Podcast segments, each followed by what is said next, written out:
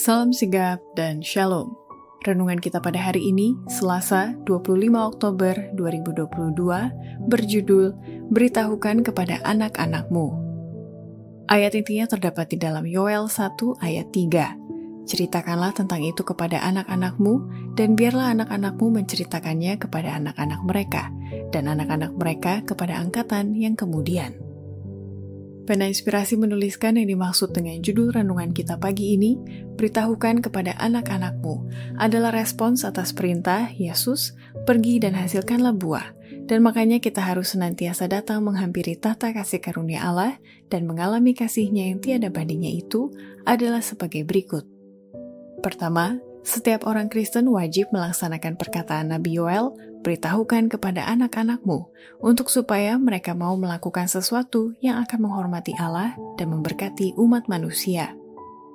Orang tua harus mengajarkan kepada anak-anaknya nilai waktu dan penggunaannya yang tepat. Ajarkanlah kepada mereka agar melakukan sesuatu yang akan menghormati Allah dan memberkati umat manusia, dan ini adalah sesuatu yang perlu dikejar. Sekalipun pada tahun-tahun dini mereka, namun mereka dapat menjadi misionaris bagi Allah.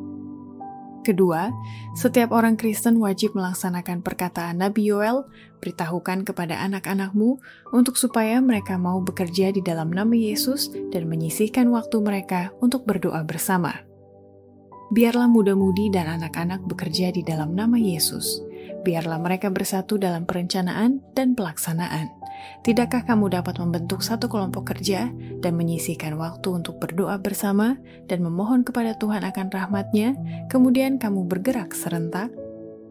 Ketiga, setiap orang Kristen wajib melaksanakan perkataan Nabi Yoel, beritahukan kepada anak-anakmu untuk supaya melindungi mereka terhadap penggodaan musuh dan disiapkan untuk kegunaan dalam hidup ini dan pelayanan bagi Allah sampai selama-lamanya adalah untuk melindungi anak-anak muda kita terhadap penggodaan musuh, sehingga kita mendirikan sekolah-sekolah di mana mereka dapat dipersiapkan untuk kegunaan dalam hidup ini dan pelayanan bagi Allah sampai selama-lamanya. Keempat, setiap orang Kristen wajib melaksanakan perkataan Nabi Yoel, beritahukan kepada anak-anakmu untuk supaya setiap keluarga di dunia ini agar menjadi lambang keluarga surga. Allah merencanakan agar keluarga-keluarga di dunia ini menjadi lambang keluarga surga. Rumah tangga Kristen yang didirikan dan dikelola sesuai dengan rencana Allah menjadi salah satu sarana efektif pembentukan tabiat kekristenan dan demi kemajuan pekerjaannya.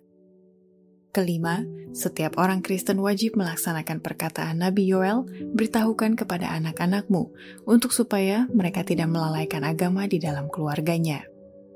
Kepada anak-anak, agama perlu ditampilkan dengan menarik, bukan dengan paksa. Jam kebaktian keluarga harus dibuat menjadi saat yang paling bahagia sepanjang hari. Biarlah bacaan kitab suci dipilih dengan cermat namun menarik. Hendaklah anak-anak turut bernyanyi bersama, dan hendaklah doa itu singkat dan langsung menuju sasaran. Demikianlah renungan kita pada hari ini. Kiranya Tuhan memberkati kita semua.